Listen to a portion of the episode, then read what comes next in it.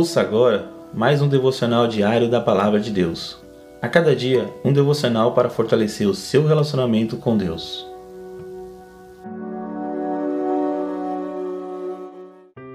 Olá, meus irmãos e irmãs, que a graça e a paz de Deus esteja com todos. Compartilho com vocês mais um devocional diário da Palavra de Deus. E o título de hoje está assim: Deus deseja o nosso bem.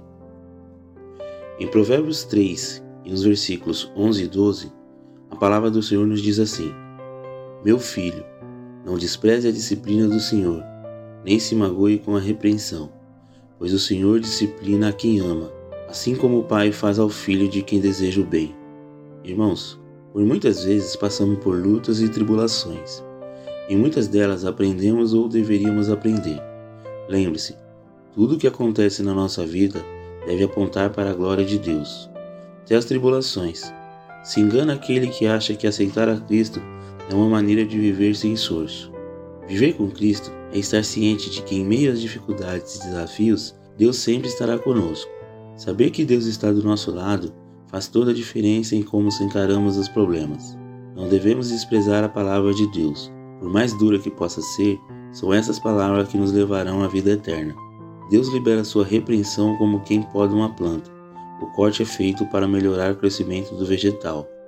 Deus nos poda de certas coisas que pode parecer difícil de se desvencilhar. Mas com o tempo percebemos que Ele nos colocou na direção certa.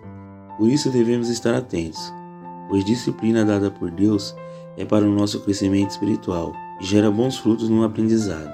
Ele quer o nosso bem e não há nada o que temer. Vejamos três motivos que Deus quer o nosso bem.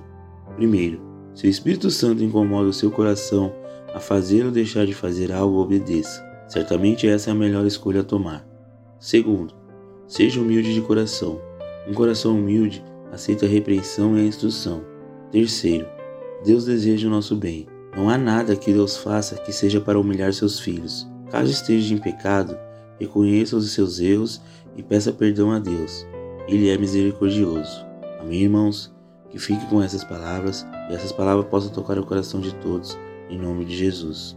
neste momento gostaria de estar orando com todos. Senhor Jesus, quero agradecer pela tua presença e proteção. Ensina-me a viver segundo a sua palavra e ajude-me a crescer. Quero aprender mais e mais de ti. Em nome do Senhor Jesus. Amém.